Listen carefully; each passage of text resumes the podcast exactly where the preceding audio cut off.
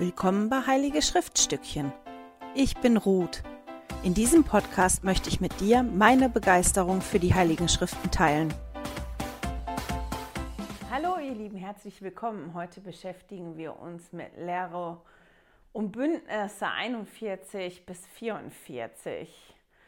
Joseph Smith und Emma sind mit dem Schlitten schon von New York, also vom Bundesstaat New York nach Ohio gezogen sind da angekommen, sind untergekommen und dann hat ihnen ein Mitglied, ähm, das wohl eine große Farm hatte, der hieß Lemon Copley, der hat äh, Joseph Smith und Sidney Rigdon eingeladen, auf seiner Farm zu leben und hat denen versprochen, Häuser für sie auszustatten und sie zu versorgen. Und Joseph Smith hat deswegen den Herrn befragt. Und in Lehre und Bündnisse 41 finden wir unter anderem da auch die Antwort drauf und noch ein paar andere Sachen. Und das ist die erste Offenbarung, die Joseph Smith in Ohio bekommen hat, kurz nachdem er da angekommen ist. Also da liegt wirklich nicht viel Zeit zwischen. In Lehre und Bündnisse 41 lesen wir, dass Joseph Smith ein Haus gebaut werden soll und dass Sidney ähm, so leben kann, wie er möchte. Ich weiß gar nicht mehr, wie das formuliert war, das war aber interessant formuliert im Vers 8. Und weiter ist es recht, dass mein Knecht Sidney Rigdon so lebe, wie es ihm gut erscheint, sofern er meine Gebote hält. Das, was mich fasziniert hat in Lehr und Bündnisse 41, aber auch in den folgenden Kapiteln, ist, wie genau der Herr hier auf bestimmte Dinge eingeht und wie genau der Anweisungen gibt. Das haben wir heute eher selten, für uns persönlich zumindest, dass wir beten und eine haargenaue Anweisung kriegen oder eine ziemlich genaue. Aber hier in den Kapiteln sind schon sehr genaue Anweisungen für die Mitglieder drin, wie was zu tun ist. In Lehr und Bündnisse 41 lesen wir außerdem noch, dass die Ältesten sich versammeln sollen und dem Glauben beten sollen und dass sie dann das Gesetz des Herrn bekommen sollen. Und davon haben wir vorher auch schon gelesen. Das haben die vorher auch schon gesagt bekommen. Wenn ihr nach Ohio geht, dann bekommt ihr mein Gesetz. Und hier wird das nochmal wiederholt. Ihr sollt euch versammeln und im Glauben beten und dann werdet ihr das Gesetz bekommen. Außerdem wird Edward Partridge berufen, Bischof zu werden.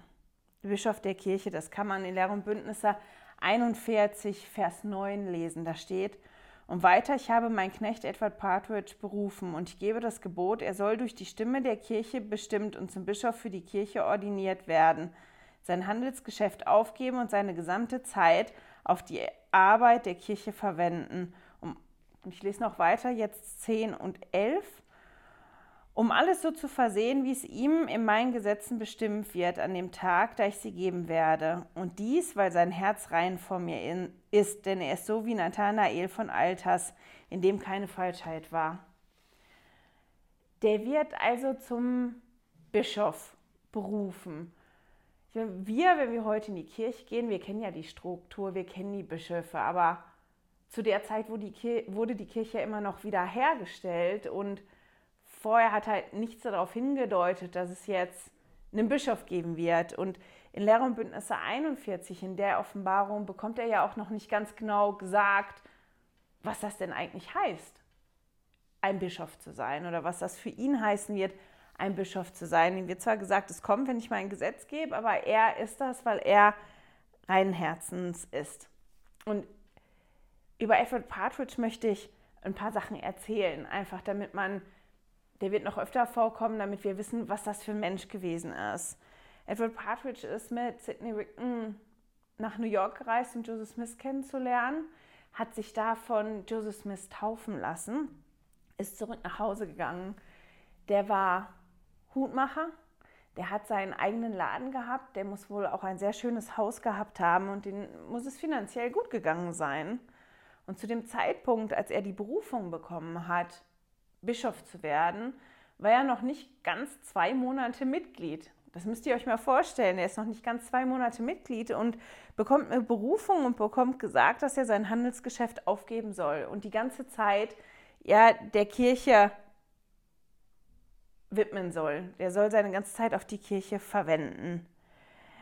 Wir haben ja auch gelesen gerade, dass sein Herz rein war. Und wenn man sich mit ihm beschäftigt, dann sieht man, dass er wirklich versucht hat, seine Berufung zu erfüllen, obwohl er, und das kann man in Briefen lesen, die an seine Frau geschrieben hat, oft gedacht hat, dass die Berufung für ihn zu groß ist und dass er überhaupt nicht der Richtige ist und er, dass er das gar nicht richtig machen kann. Aber er hat wirklich sein Bestes gegeben. Der zwischendrin auch Zweifel gehabt, als die mit einer Gruppe vorgereist sind nach Missouri, um zu gucken, ob das Zion aufgebaut werden soll. War das dann nicht so, wie er und andere sich das vorgestellt haben? Äh, hatte er Zweifel, aber trotz seiner Zweifel ist er da geblieben, um ja zu helfen, da Zion aufzubauen und den Mitgliedern da zu helfen. Der war bereit, wirklich viele weltliche Sicherheiten aufzugeben für das Werk des Herrn und für die Arbeit in der Kirche. Viele bekannte Familienmitglieder konnten das nicht verstehen, wie der alles aufgeben konnte für eine Kirche, in der der erst so kurze Zeit gewesen ist, wie der überhaupt dazu in der Lage gewesen ist. Der hat seine Berufung sehr, sehr gewissenhaft gemacht, teilweise fast einen Ticken zu viel, da erzähle ich nachher noch was drüber der ist in seiner Berufung geteert und gefedert worden. Der hat sich vor Mitglieder seiner Gemeinde gestellt als Bischof, als der Mob gekommen ist. Also der war wirklich, wirklich beeindruckend und der hat später auch viel Armut erduldet. Und als er seiner Frau geschrieben hat, dass sie von Ohio nach Missouri kommen soll, hat er ihr auch geschrieben, wir werden hier nicht so leben, wie wir das vorher hatten und wir werden Armut und verschiedene Dinge erleiden müssen und erdulden müssen, die wir nicht so kennen.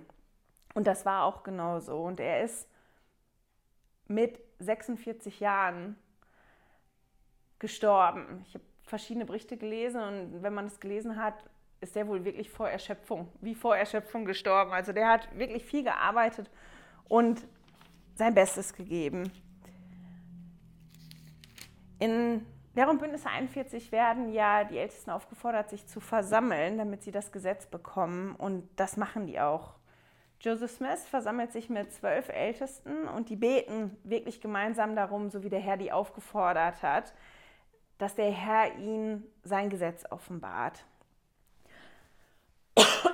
Entschuldigung.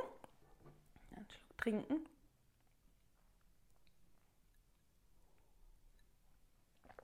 Mm die Brüder, und das finde ich spannend, weil das war eine Information, die habe ich in einem Leitfaden und in Making Sense of Doctrine and Covenants gelesen.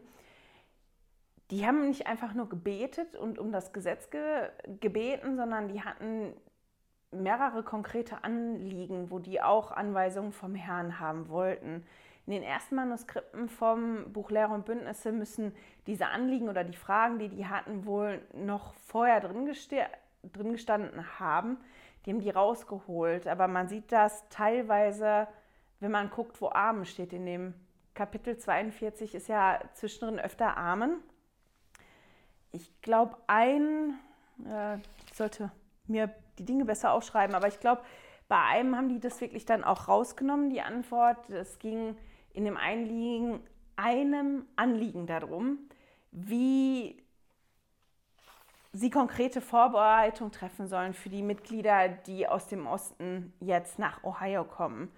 Aber andere Angelegenheiten und Fragen, die sie dem Herrn gestellt haben, als sie gebetet haben, um sein Gesetz zu bekommen, waren, ob die verschiedenen Gemeinschaften, die verschiedenen Gemeinden sich an einem Ort sammeln sollen oder vorläufig voneinander getrennt bleiben sollen. Das kann man sehen in den Versen 1 bis 10 was das Gesetz des Herrn zur Leitung und zur Ordnung der Kirche sei. Das ist in den Versen 11 bis 69. Wie die, die auf Mission berufen werden, für ihre Familien sorgen sollen. Das ist Vers 70 bis 73. Und dann, wie die Ältesten konkret bei einigen Teilen des neuen Gesetzes handeln sollen. Und der Teil, der wurde tatsächlich zwei Wochen später offenbart. Also die Offenbarung kam zwei Wochen später und das ist ab Vers 74.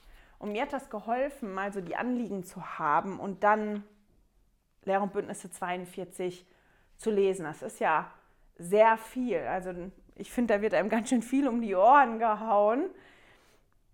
Und ich fand das auch interessant, dass die das unbedingt haben wollten, das Gesetz. Dass, die haben das ja gesagt gekriegt und die haben sich wirklich versammelt und sich hingekniet und gebetet, dass die dieses Gesetz bekommen. Und ich habe gedacht, hätte ich das auch haben wollen? Ich weiß nicht. Meistens ist ja Gesetze oder Gebote fast negativ belegt. Das ist dann eher nicht ein Gebot, sondern ein Verbot, so in die Richtung, geht das manchmal gefühlsmäßig oder ist das bei mir früher mal gegangen? Und deswegen fand ich das schon ganz spannend, dass die das hier wirklich haben wollen. Und als ich so darüber nachgedacht habe, wie das ist mit dem Gesetz oder den Geboten, ist mir halt aufgefallen, dass der Herr schon immer dafür gesorgt hat, dass sein Gesetz bzw. seine Gebote vorhanden gewesen sind für sein Bundesvolk.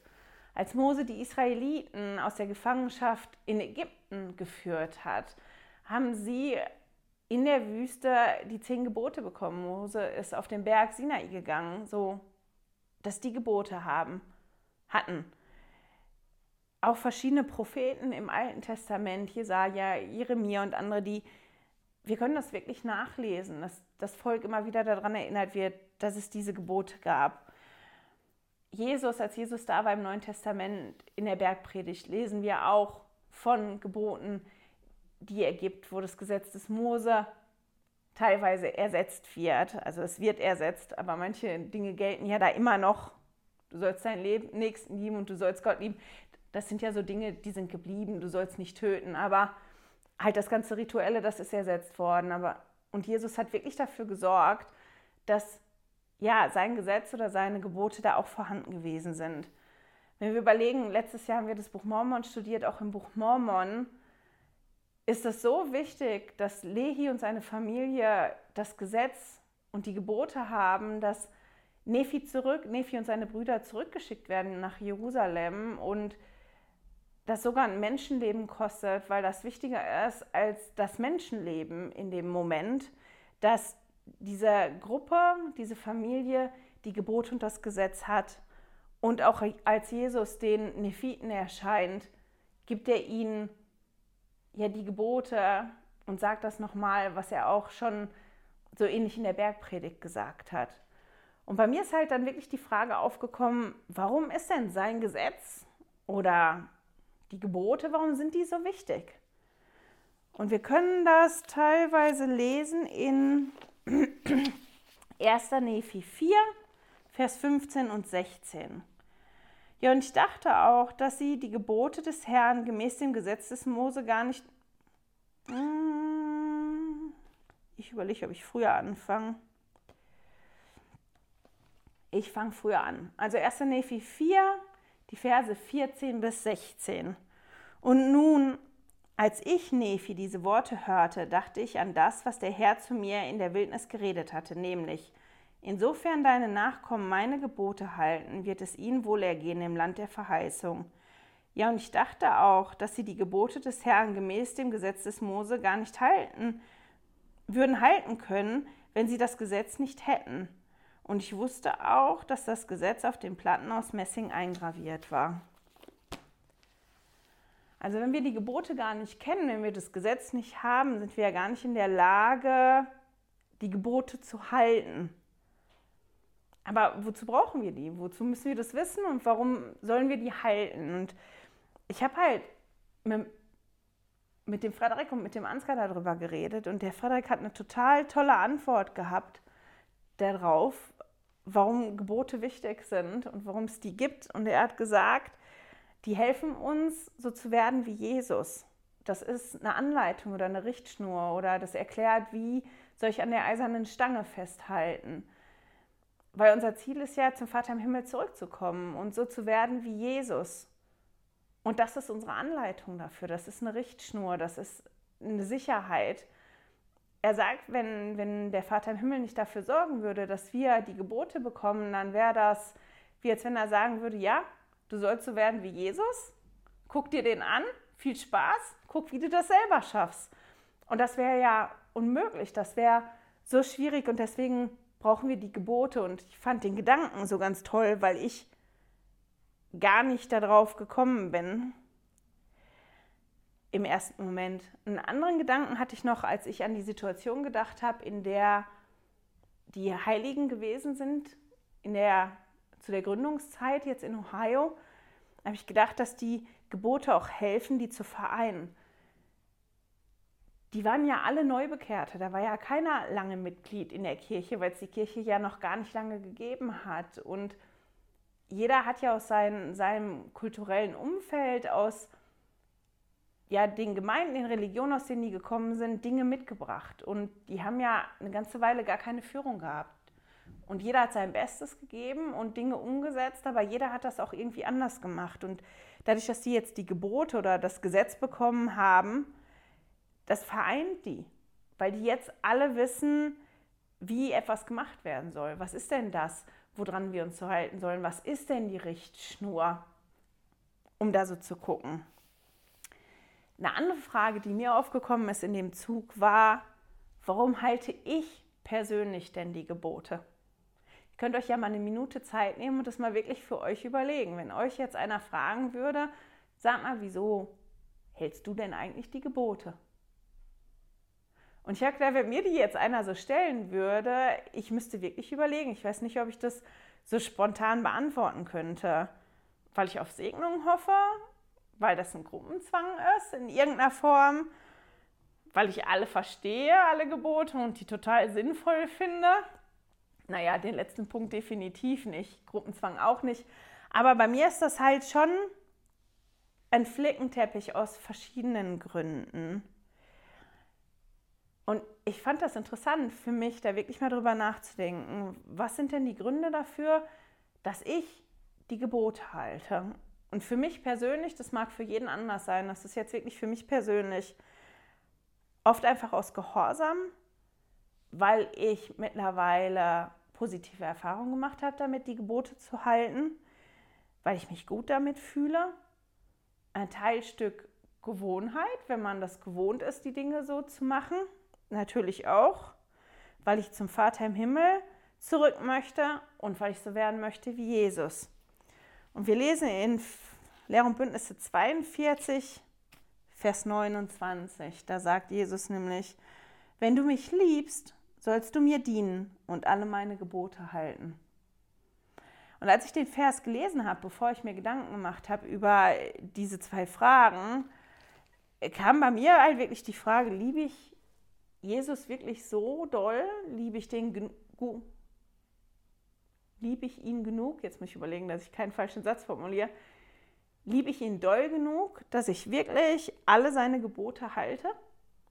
Wann halte ich denn Gebote nicht? Habe ich schon mal darüber gesprochen.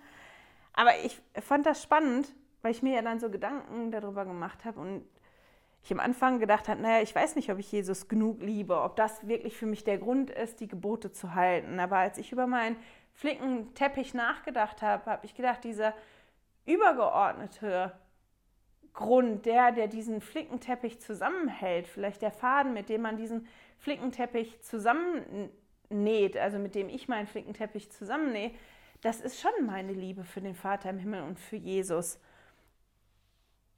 Und insofern passt der, der Vers halt dann doch, wenn du mich liebst, sollst du mir dienen und alle meine Gebote halten. Und das fand ich total toll, den Gedanken für mich. Jetzt ist Lehr und Bündnisse 42 ja ziemlich lang und da steht einiges drin, worauf man eingehen könnte. Und ich habe mir, obwohl das ganz bestimmt viele machen oder obwohl das typisch ist, das Gesetz der Weihung rausgepickt und habe mal nachgeschlagen, was heißt denn Weihen überhaupt?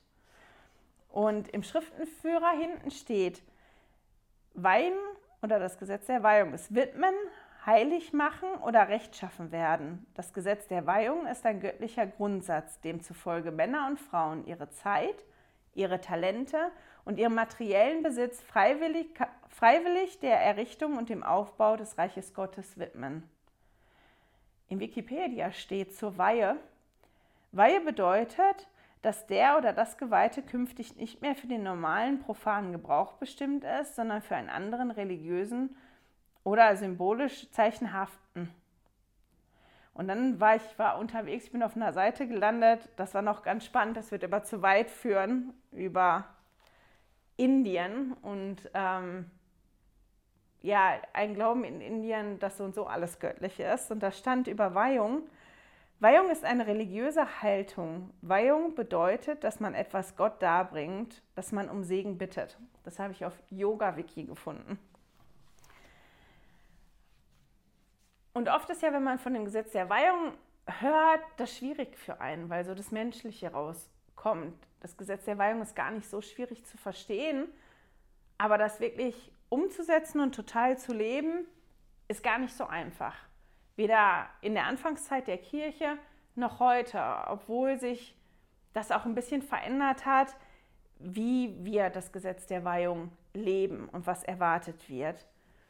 Ich erkläre das mal ganz kurz, wie das um 1831 gelebt wurde. Also ein Mitglied, das sich entschieden hat, das Gesetz der Weihung zu leben, ist hingegangen und hat seinen materiellen Besitz, seine Grundstücke und alles, was er hatte, der Kirche geweiht. Also wirklich der Kirche offiziell überschrieben. Das gehörte dann der Kirche. Und das ist jetzt die Aufgabe von Edward Partridge gewesen da, die Aufgabe vom Bischof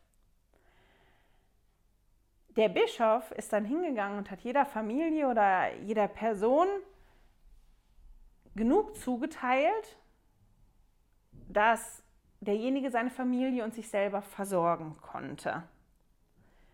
Und damit ist dieses Mitglied zum oder wird dieses Mitglied dann zum Verwalter oder zum Treuhänder von dem, was er zugeteilt bekommt. Oft war das im Prinzip das Gleiche, was man vorher der Kirche geweiht hat. Manchmal mehr, manchmal weniger.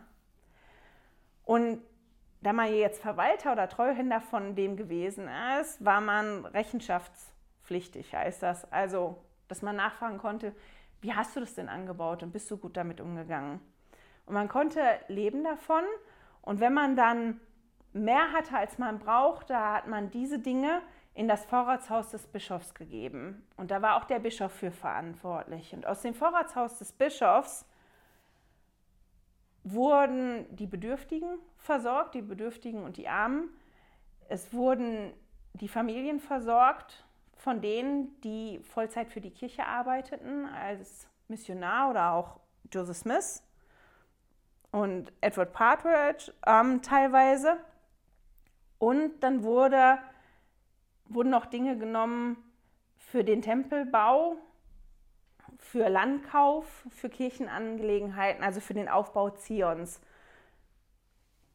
Und das kam dann alles aus dem Vorratshaus des Bischofs. Setz, das Gesetz der Weihung, so wie die das damals umgesetzt haben, war für viele Mitglieder wirklich ein Segen. Ein, ein Teil der, oder fast die Hälfte der Mitglieder, die sind ja gekommen aus dem Bundesstaat New York, die haben ihre ihre Güter verkauft unterm Wert oder haben die teilweise einfach so zurückgelassen. Und dieses Gesetz der Weihung, wie die das damals umgesetzt haben, hat denen halt geholfen, dass die versorgt worden sind, dass geguckt worden ist, dass die wirklich versorgt sind und dass für die gesorgt worden ist. Leider war nie genug da. Es waren so viele, die bedürftig waren, dass das nie ausgereicht hat. Und ich habe eine total spannende Geschichte gelesen von Edward Partridge, der ja dafür da gewesen ist, als Bischof ähm, den Mitgliedern zu helfen. Also die Mitglieder, die das Gesetz der Weihung leben wollten, zu helfen und die zu unterstützen.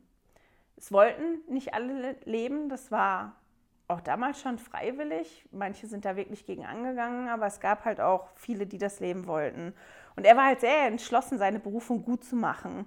Und es veranlasst ihn manchmal, fast in die Entscheidungsfreiheit der Mitglieder einzugreifen.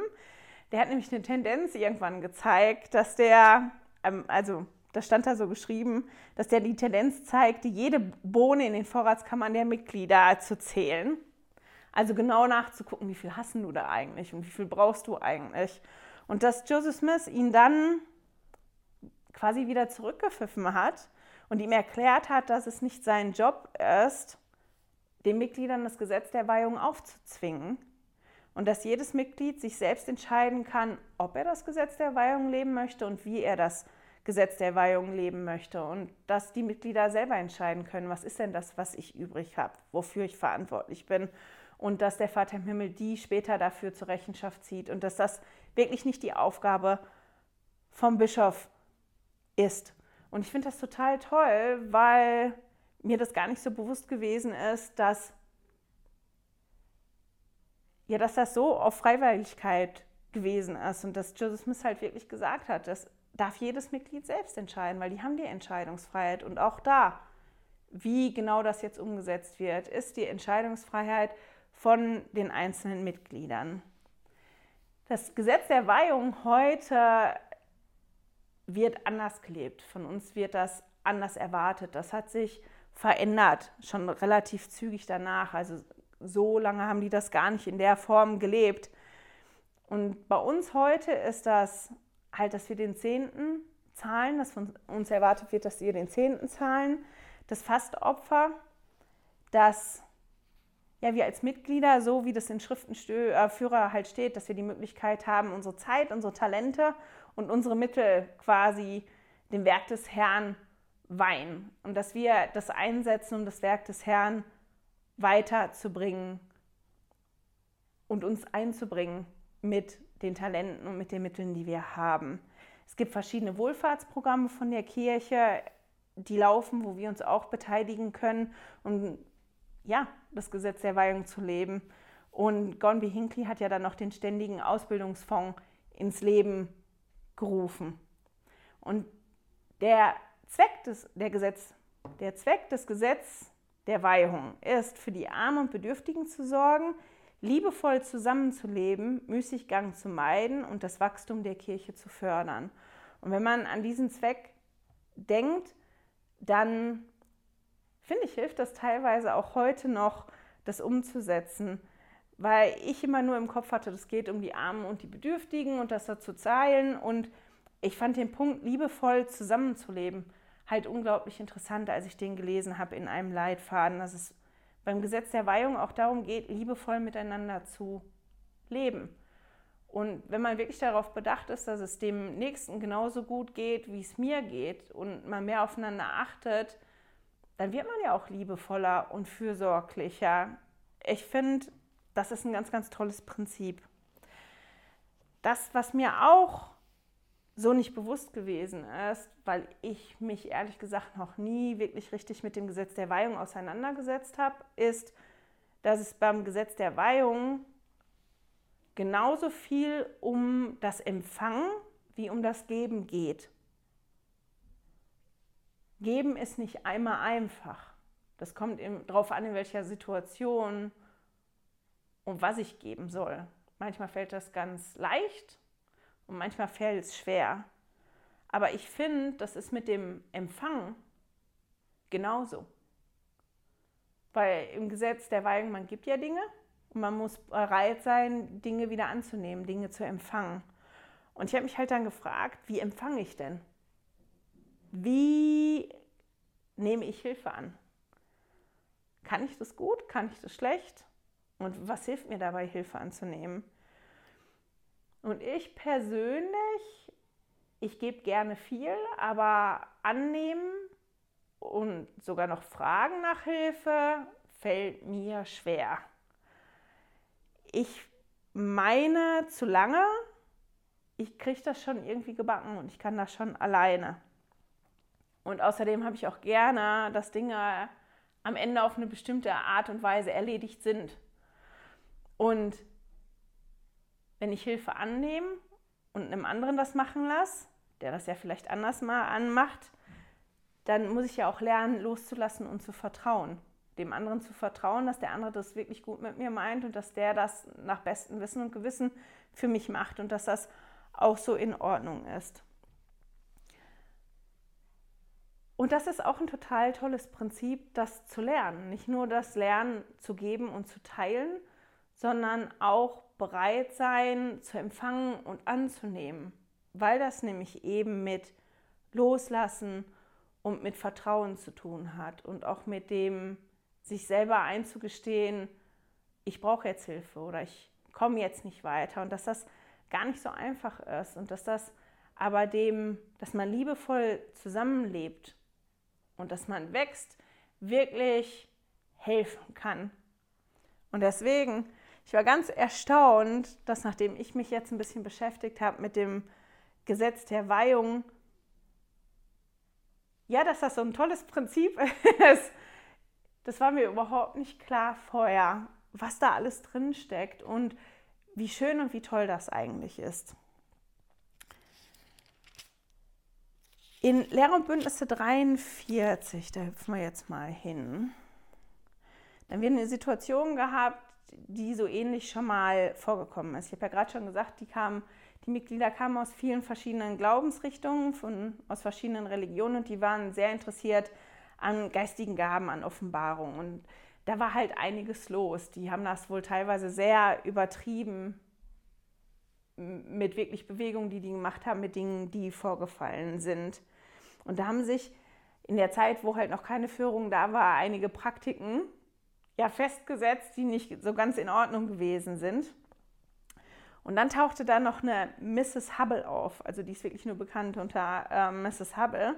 Und die sagte, sie sei eine Prophetin und bekomme Offenbarung. Und die Offenbarung, die sie bekommen hat, die haben halt auch die Kirche und die Kirchenführung betroffen. Und ähm, die haben teilweise den anderen Offenbarungen widersprochen. Und das war ein ähnliches Problem wie das Problem mit, ähm, wie hieß der jetzt nochmal? Hiram Page, der ja auch Offenbarung hatte und gedacht hat, die wären vom Herrn, die die Kirche betroffen haben, der getäuscht worden ist vom Satan. Und die Situation war da, dass viele Mitglieder ihm geglaubt haben. Und das ist hier jetzt auch wieder. Die Mrs. Hubble, die muss wohl sehr überzeugend gewesen sein. Viele Mitglieder haben geglaubt, dass sie wirklich auch eine Prophetin und Offenbarung hat. Und Joseph Smith hat sich halt dann hingekniet und nochmal nachgefragt. Weil die Mitglieder, die aus New York gekommen sind, die haben ja schon die Antwort gehabt. Das war, glaube ich, hier nicht, jetzt nicht falsch liegt, in Lehr und Bündnisse 28. Aber zu dem Zeitpunkt waren ja noch nicht so viele Mitglieder aus dem Osten in Ohio, die waren ja noch unterwegs und die Offenbarungen waren noch nicht aufgeschrieben. Also noch nicht aufgeschrieben waren die schon, aber die waren noch nicht gedruckt und noch nicht allgemein bekannt. Also die Mitglieder in Ohio kannten die nicht. Und Joseph Smith ist aber nochmal hingegangen und hat wirklich sich hingekniet und hat danach gefragt, wie das denn aussieht. Und der war auch da wieder in der Zwickmühle, weil natürlich ist es ja toll, das Prinzip der Offenbarung, aber wenn es immer so ein Chaos gibt, wenn immer wieder Leute damit anfangen, wer ist denn jetzt der Führer, wer sagt denn jetzt das Richtige, wie funktioniert das denn, das ist dann schwierig. Und der Herr hat Joseph Smith halt dann geantwortet in 43 und da werden bestimmte Dinge ganz klar gesagt. Unter anderem wird dann ganz klar, dass nur der Prophet Offenbarung für die Kirche bekommt und dass das so ist. Und wenn Joseph Smith dann nicht mehr Prophet ist, dass der Nächste dann die Offenbarung bekommt und dass, wenn Joseph Smith, jetzt habe ich mir natürlich vergessen, den Vers aufzuschreiben, ich sage das jetzt mal mit meinen Worten, ich hoffe, das ist richtig, aber so ungefähr, wenn Joseph Smith halt sündigen würde und nicht mehr würdig wäre, dass er nicht mehr das Recht hätte, Offenbarungen zu empfangen, dass er für nichts mehr das Recht hätte, außer seinen Nachfolger. Ähm, war das zu bestimmen? Ich weiß das nicht mehr genau. Aber dass wirklich nur die Propheten, die Führer der Kirche für die Kirche Offenbarung bekommen, aber dass jeder selber für sich persönlich in seinem Bereich Offenbarung bekommen kann. Wir müssen immer daran denken, für uns ist das ja wie normal, weil wir sind da groß geworden mit, aber für die Mitglieder da nicht. Das waren alles neue Konzepte. Und wie funktioniert das denn bei uns und wie wird das denn organisiert, damit das funktioniert? Jetzt muss ich mal einmal gucken. Genau. In Lehre und Bündnisse 44, einfach als Hintergrund ein bisschen. Die Sammlung der Mitglieder in Ohio wird nicht nur positiv aufgenommen von den Menschen, die schon da gewesen sind. Und es gab prominente und auch mächtige Männer, wie der eine hieß Eber Hove und der andere Grandison Newell. Die arbeiteten halt in, gegen die Kirche. Die haben das wirtschaftlich gemacht, die haben das in der Presse gemacht, die haben Artikel, da sind ganz viele Artikel erschienen, die die Mitglieder und die Kirche verleumdet haben und aber auch vor Gericht. Und in Lehr- Bündnisse 44 werden Joseph Smith und Sidney Rigdon aufgefordert, eine Konferenz einzuberufen. Und die bekommen halt versprochen, dass die Ältesten, die sich da versammeln, dass der Heilige Geist über sie ausgegossen werden wird. Und dann bekommen die gesagt, jetzt muss ich einmal reingucken, das lesen wir in Lehr- und Bündnis 44, Vers 4. Und viele werden bekehrt werden, so sehr, dass ihr die Macht erlangen werdet, euch gemäß den Gesetzen der Menschen zu organisieren. Die Kirche ist ja offiziell gegründet worden in New York, nach den Richtlinien vom Bundesstaat New York. Jetzt sind die Mitglieder aber ja nach Ohio gegangen. Und in Ohio galten andere Regeln.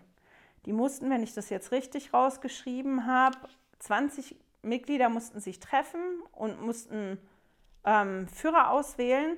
Und diese Versammlung musste vom Bezirksschreiber bezeugt werden und das musste aufgeschrieben werden. Und diese Versammlungen hier, zu denen die aufgefordert werden, in der Bündnisse 44, die sorgt dann dafür, dass die Kirche auch in Ohio offiziell als Kirche gilt und anerkannt ist. Und das half halt, dass die junge Kirche nicht angegriffen werden konnte von der Seite. Also da konnte nicht gesagt werden, ihr seid halt nicht eine richtige Kirche oder das funktioniert nicht. War mir auch nicht so bewusst, aber das ist halt einfach wirklich spannend, wenn man sich ein bisschen mit der Kirchengeschichte auseinandersetzt.